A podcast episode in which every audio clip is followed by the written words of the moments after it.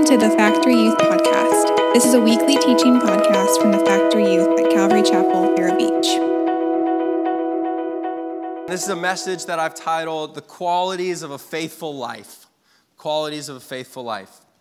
Therefore, since we are surrounded by such a great cloud of witnesses, let us throw off everything that hinders and the sin that so easily entangles us and let us run with perseverance the race marked out for us, fixing our eyes on Jesus, the pioneer and the perfecter of our faith.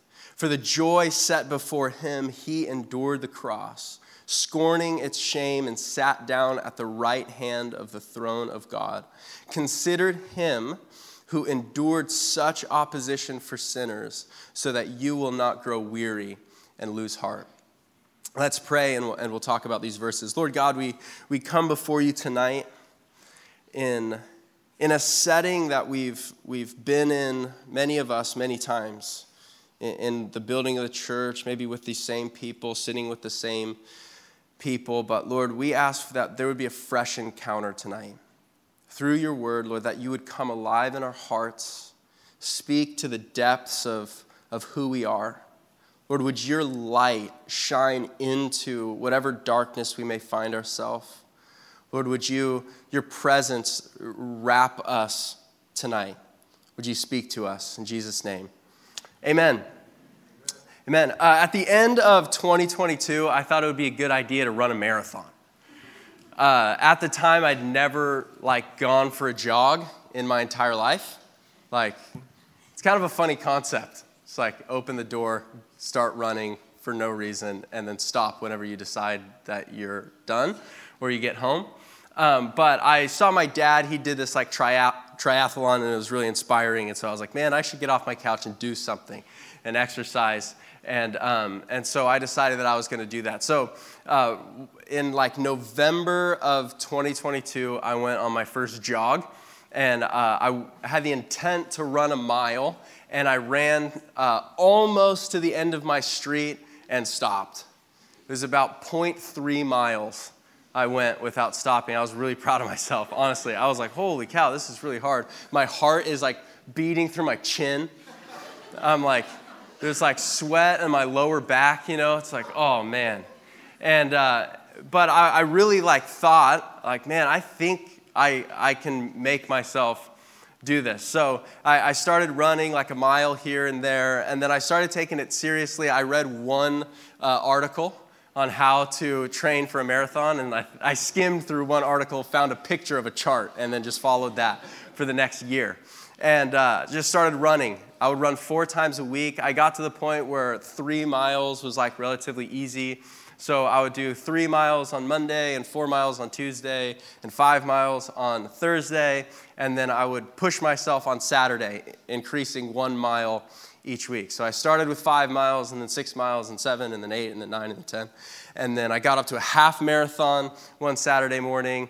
And then a couple weeks later, I got to 15 miles on a Saturday morning. And then uh, I got up to 20 miles on a Saturday morning. And I was, I was doing the whole thing.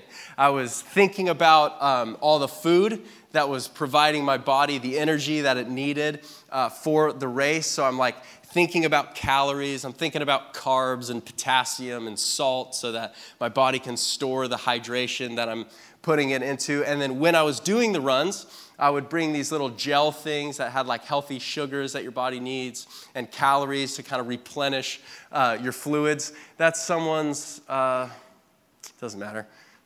Replenish your, that's someone's thing. Uh, Gatorade, maybe? Um, so these Gatorades getting replenished. What is it? It doesn't matter. Move on. Uh, yeah, it's electrolytes, but there's some things like replenish your. Uh, um, it's not Sunny D, but I wish it was. Uh, so then I, w- I was thinking about all of this stuff. And honestly, for almost a year, my, I was like consumed with, with running uh, this marathon. I, uh, before then, I was surfing a ton. I like stopped surfing. I didn't skate for like eight months, which is what I usually do. And it was just running and running and running. And every single mile that I ran, I was thinking about my goal of running a marathon. It was like the very thing that was keeping me going. Every mile, every time I left my house, I was like, this is for the goal of running the marathon. I bring that up because the author of Hebrews, he encourages us to run our race with endurance, to run our race with endurance. And, and what he is talking about, his race, he, he's talking about the life of the Christian who is devoted to living for Jesus. And endurance, he is addressing the very real challenges and opposition that the Christian faces as they set out to run this race of life along with Jesus. What the author of Hebrews is, is encouraging is for someone to be faithful to Jesus throughout opposition and difficulty.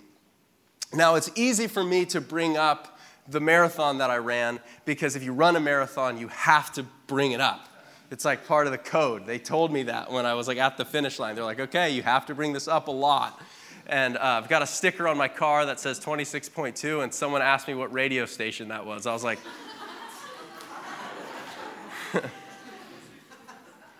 but it's actually a terrible example for what, what the author of Hebrews is, is talking about. Because I, for one year, was super devoted to running. It's all I thought about. It changed all of my life. It changed the food that I was eating. It, it changed the time that I was going to bed. I was waking up at 4 a.m. on Saturday mornings to go for run, to go for runs. I'd roll out of bed, eat a peanut butter and jelly sandwich, drink a cup of coffee, and run 20 miles on a Saturday morning. What kind of psychopath does that? I don't, I don't know. It changed, my, it, it changed everything for my life. The, I crossed the finish line. I didn't run for a month. I didn't think about what I was eating. I didn't think about running. It's been like four months since then. I have not run nearly as much. I don't think about the food and the carbs and the potassium that I'm putting into my body. I, I don't have any desire to keep running. I'm not faithful to it.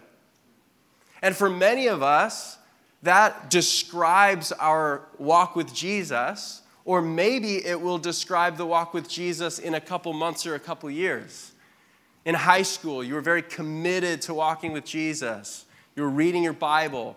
You were attending church. You were sharing your faith with the people around you. You were praying for your life and for people and for your circumstances, and, and you're all in. And for many of you, that, that's you right now, and I'm in, I want to encourage you in that. But for some of us, we're sitting in like a shell of what church used to be. The, the Bible plan that we were reading ended. And we, quote, didn't know what to read next. That was two years ago. And and, and the people that I would go to church with, they went off to college. Or the people that I sit with, they got busy and they're, they're not coming anymore. I, I was praying for my family and for my friends, and nothing really changed. I shared my faith, but people stopped listening and no one cared. The worship team, they stopped playing the songs that I like. And for, for many of us, it's like me with my marathon. It was all we were into for a little while, and then maybe we overcome the difficulty, or God answered something that we were longing for, or, or God spoke into our life. And on the other side of it, it's not as interesting. We feel like we don't need Him anymore. The, the author of Hebrews is encouraging us to run our race with endurance. Whether life is easy or, or difficult, whether we feel like we desperately need God, we need Him to answer us, we need Him in our life, or we're just kind of going through the motions, He tells us to run our race with endurance. I gave up running. I'm good. I run like twice a week, no more than three miles. But now, in my life, I have skateboarded since I was six years old. Whether I liked to or not. I tell Nate all the time I'm a slave to the wooden toy. It's like I can't not skateboard. I'm a grown man at a skate park. I'm so embarrassed. I saw people I knew there last night. Oh, it's, it's embarrassing. I just have to do it. There was times where I was doing it because it would make me look cooler. There was times that I was doing it so I could get something out of it. I was trying to get sponsorships and film video parts and all of that. Now I just do it because I literally have to. It's miserable. But how do we get to the point in our relationship with God where we're not doing it so that we can get something out of it, but we're, do, we're walking with Jesus because we have to? The author of Hebrews, he writes into that. He says, I'm going to pull four applications from this passage in, in Hebrews chapter 12 about faithfulness, and then we'll wrap up. The first thing, and where the author begins, he says, Because you are surrounded by such a great cloud of witnesses. Now, in the section before, in Hebrews chapter 11, it's a very famous passage of scripture that people have called for a long time the Hall of Faith. And in this chapter, the author of Hebrews, he walks us through some very important characters that you read about in the scriptures. And he points out that it was by faith that they were able to do all the things that they were able to do. He looks at Abraham and he looks at Moses and he looks at Rahab and he mentions Gideon and David and, and Samson and all of these very important characters in the scriptures. And he points out that it was by faith, by their reliance and their belief in God, who He was, and in His Word, that they were able to do the things that God had called them and invited them into. And then he talks about all the persecution that, that people of God have faced over, over the years. And that's where Hebrews 11 ends. And then it begins. He says, Therefore, because you are surrounded by such a great cloud of witnesses, he, he, go, he says, Take off the sin that entangles you and run your race with endurance. If we want to if we want to have a faithful life, where we're walking with Jesus, not just right now, but we are looking into the future, that we want to walk with Jesus through all circumstances, when we get old and, and when we're alone, when we're with people, or, we're, or, or we're, we're surrounded by difficulty, or we're in joy. We want to walk with Jesus. We need to have the right people around us. Now, I don't want to just preach the same message that Nate preached last week about having good friends that encourage us to walk with Jesus, but I do want to remind us of that. Look at your friends. Are they encouraging you to walk with Jesus? What are they doing? How are they influencing, and how are you influencing them? But specifically in this passage, that's not what the author is, is talking about. He is actually going back to the men and women who have gone before us he, he is talking about Abraham and, and, David and Gideon and Samson and all, all these, and Moses. He's talking about these people who have walked with God before us. And he says, You are surrounded by that great cloud of witnesses, those men and women of the faith who have walked through life and gone through challenges before you. There's been thousands of years of church history there's story after story of faithful people overcoming difficulty or opposition or temptation and struggle. We are to tap into the resources of the people who have gone before us. Now, that absolutely means the stories that are in the scriptures, like what the author of Hebrews presents in chapter 11 Looking at Daniel, how he stood in boldness against the tyranny of his day and he prayed regardless of what people told him to. Or David being committed to God through difficulty and uh, uncertainty and mistakes. Or Paul being committed to Christ through all kinds of opposition. But it also means tapping into the resources of the people that are around you here and now that have gone before you. Those people who have been walking with Jesus for a long time and, and asking them questions. Because the chances are the difficulty that you're facing, you're not the first person to ever go through that. You're not. Most of the time that I have found that someone has either asked me about something or I have asked them, I'm like, someone asked me, I'm like, oh yeah, I did that. I, have gone through that or I know someone that's gone through that, that's really difficult. One of the biggest challenges that kind of causes us to feel like we need, that maybe God's not working or the church isn't working is that, that we don't talk about the things that we go through and we feel like we're alone. Let me encourage you, you're not alone. The, the struggles that you're facing, there are people that have gone through it and come out on the other side. There's people that have overcome temptation that seems like it would beat them down and defeat them, and they're on the other side and they've conquered it by the strength of God. There's people who have gone through anxiety and depression and walked out on the other side filled with joy and filled with peace. And so often we hesitate to bring those things up to other people, but therefore, there's a great cloud of witnesses around you. There, there are people, there are men and women of the faith who have gone before you that want to encourage you and direct you. And we just need to be honest and speak up. Maybe today in your small group, you, you, you, should speak up about something that you're going through and find out that there are, there's a cloud of witnesses that wants to encourage you through that. Point number two.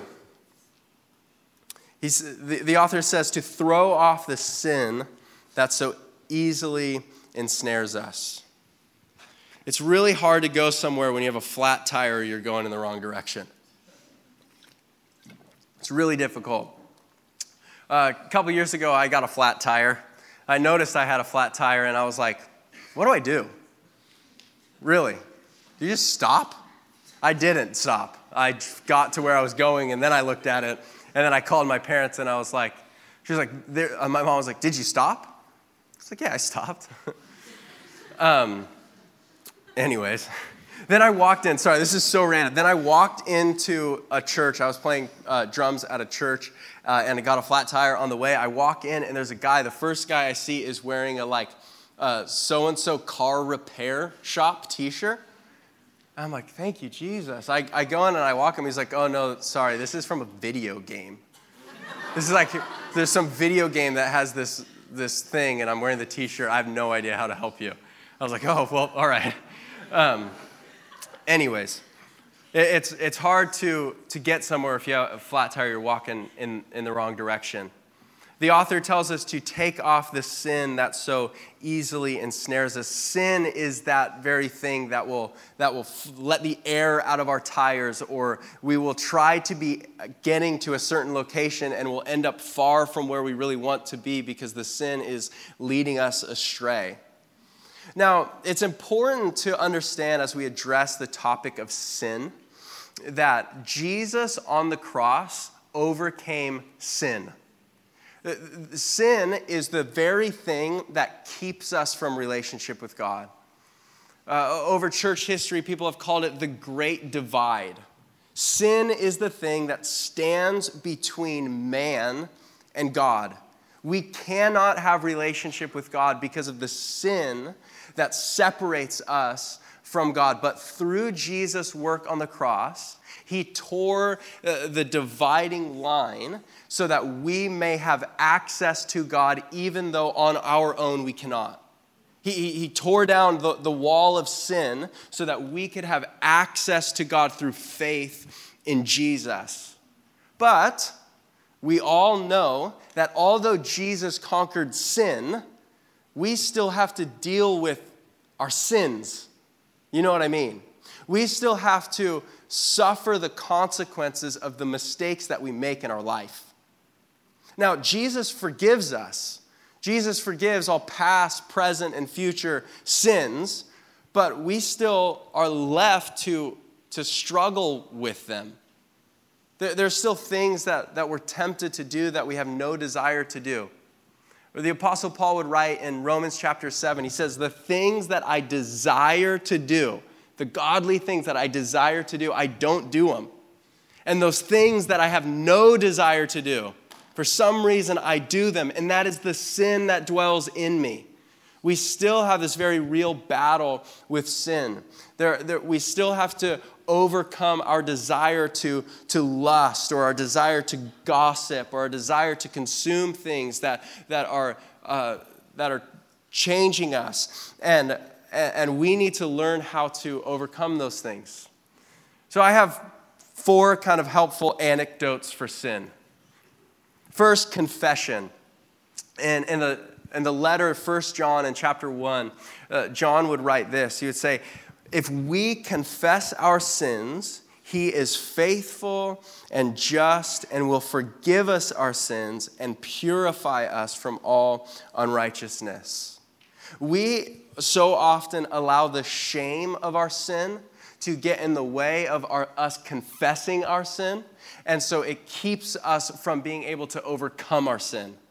If we allow the shame and the guilt of what we do to keep us from confessing them to God and confessing them to other people, it, it is very difficult for us to overcome the sin that is that we're, we are continually doing. Secondly, we should remove ourselves from the environment. Can I get can I be real for a second? Am I allowed to do that? Can I be real? It's like 2009 called. If you struggle with, with lusting and, and looking at pornography, put your phone in the kitchen drawer at 9 o'clock and don't bring it into your room. Remove yourself from the environment. Just gonna say it.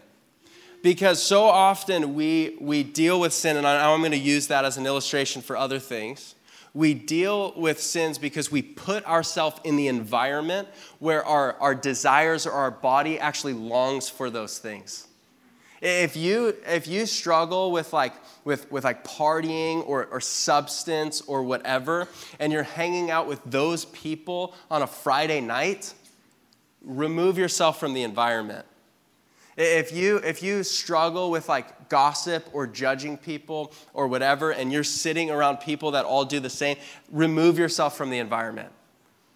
Sorry, I'm gonna be less real now. Resist the temptation. There comes a point where you need to exercise your saying no to yourself muscle. It's really important to exercise the say no to yourself muscle. This is what the, the uh, Christian tradition of fasting does. It's, it's removing food from your body for a period of time so that you know how to say no to those desires within yourself. Because so often we just say yes, yes, yes, yes. I want to watch what I want to watch. I get irritated when it doesn't load. I want to eat what I want to eat. If my mom cooks something I don't like, I drive myself to a restaurant afterwards. It's like, yes, yes, yes. Where if we want to overcome sin, we need to resist temptation and say no to ourselves. And then lastly, we need to assess those desires. Habitual sins, sins that we commit over and over again, are so often linked to either deep desires for something real within ourselves or very deep fears within ourselves. So often, the, the desire or the, the reason why we're tempted to look at things that we shouldn't be looking at is because there's a deep desire within us to, to have very real uh, love or to be seen or to, to have pleasure, or if there is a, a desire to gossip bad about other people, it is often rooted in a deep level of insecurity that there's a fear that someone else is going to say those things about me, so I need to say it to them first.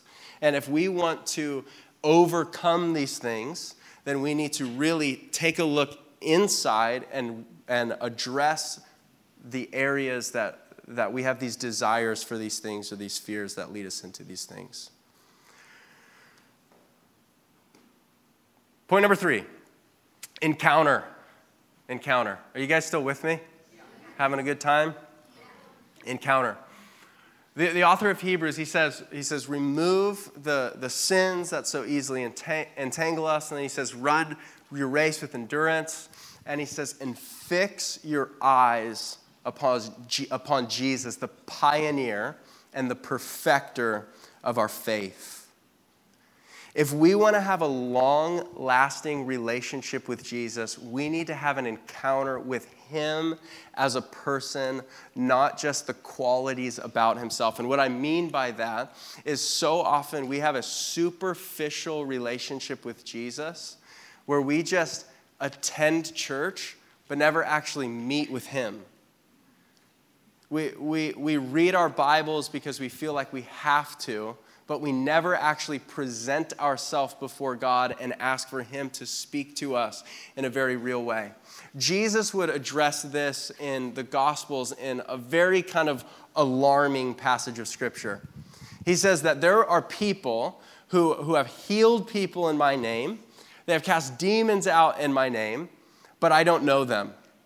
They'll come to me and he says, Depart from me, for I don't, I, I never knew you. It's, a, it's like an alarming passage of scripture. What Jesus is, is really speaking to is people who are doing things for God or in the name of God, but they're not being with God. And we need to have an encounter with Jesus, the person of Jesus. It's not about what you do for God, but a faithful life is simply about being able to be with Jesus. A personal encounter of fixing your eyes on Jesus and to see how he can sustain you in every day and in every moment. You guys have the anyone have those friendships where you don't need to do anything with the person? It's like we can just hang out. Thank goodness for these people. Like there's some friends where it's like we got to go bowling. If we're not bowling, like I don't want to see them. it's like it's like we have to be doing something. I remember one time when I was in little league, a friend on my baseball team just came over to my house, and I was like, "This is not it, dude." like you were nice when you were my catcher, but like when you're sitting on my couch, uh, it's like, nah, not for me. Our desire as walking with Jesus, we need to have a personal encounter with Jesus to where it's, our relationship is not just fixed on our kind of uh, our mutual interest. It's like, yeah, I know Jesus. He goes to the same church as me. but it's about a personal encounter with Jesus. And when we have a personal encounter with Jesus, he reveals himself to us as who he actually is, not who we think he is or we think he should be. Sometimes the, the air gets let out of our tires. We don't want to walk with God anymore because the God that we were following was a God that we had crafted with our own hands. And when God reveals himself for who he actually is, we don't like that God anymore. I was following a different God. The author C.S. Lewis, he says this. He says, uh, he says, My idea of God is not a divine idea. It has to be shattered from time to time, and he shatters it himself. What he's saying is sometimes we have an understanding of who God is. We have an understanding of what the joy that God promises looks like. Or we have the understanding of what the peace that God promises, or even the healing, or even the direction. And we have these ideas of, of who God is and how He works. But we need to hold our ideas very loosely and allow God, when He actually speaks to us, to tell us what His voice sounds like.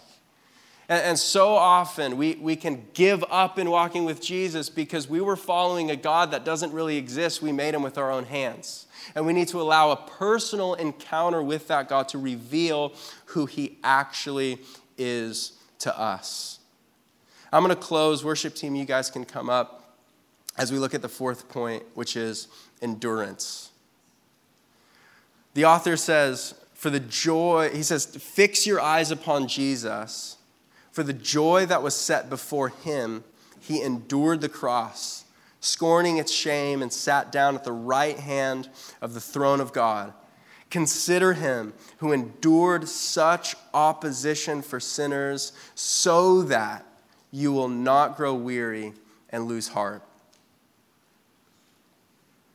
We, we should respond to the work that Jesus has done for us by enduring the life that he has called us into. We don't, we don't endure through difficulty for the sake of Jesus, uh, to try to earn his love or try to earn his attention. We actually do it in response to what he has already endured for us.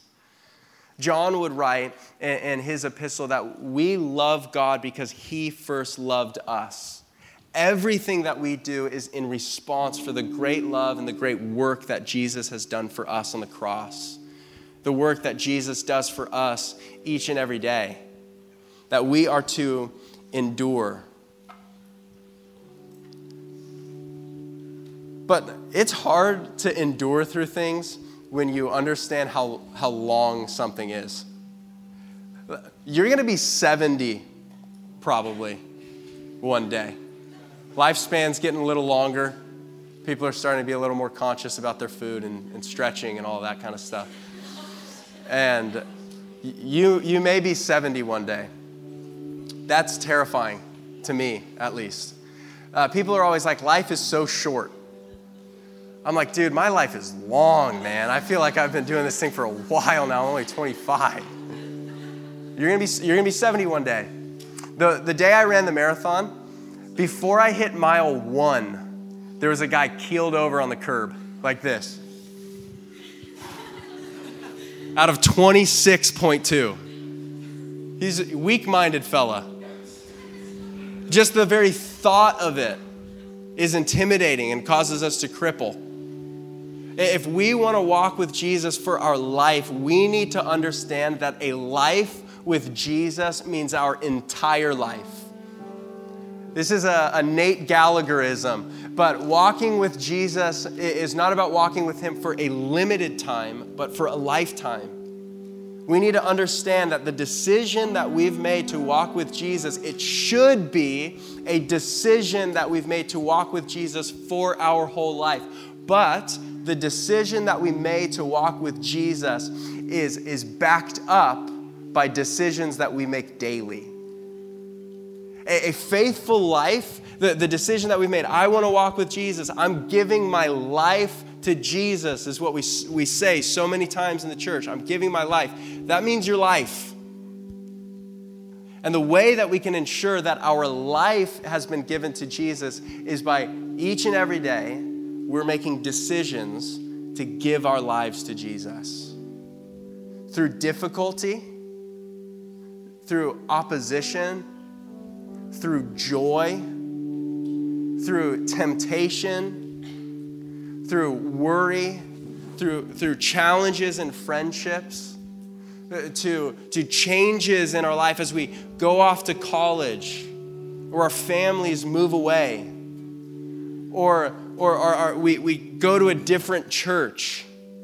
It's not contingent on the, the season of life that you're in right now, but we need to understand that a life with Jesus is a life that has been given to Him. And the way that we ensure that we're giving our life to Jesus is by making daily decisions to give our life to Jesus.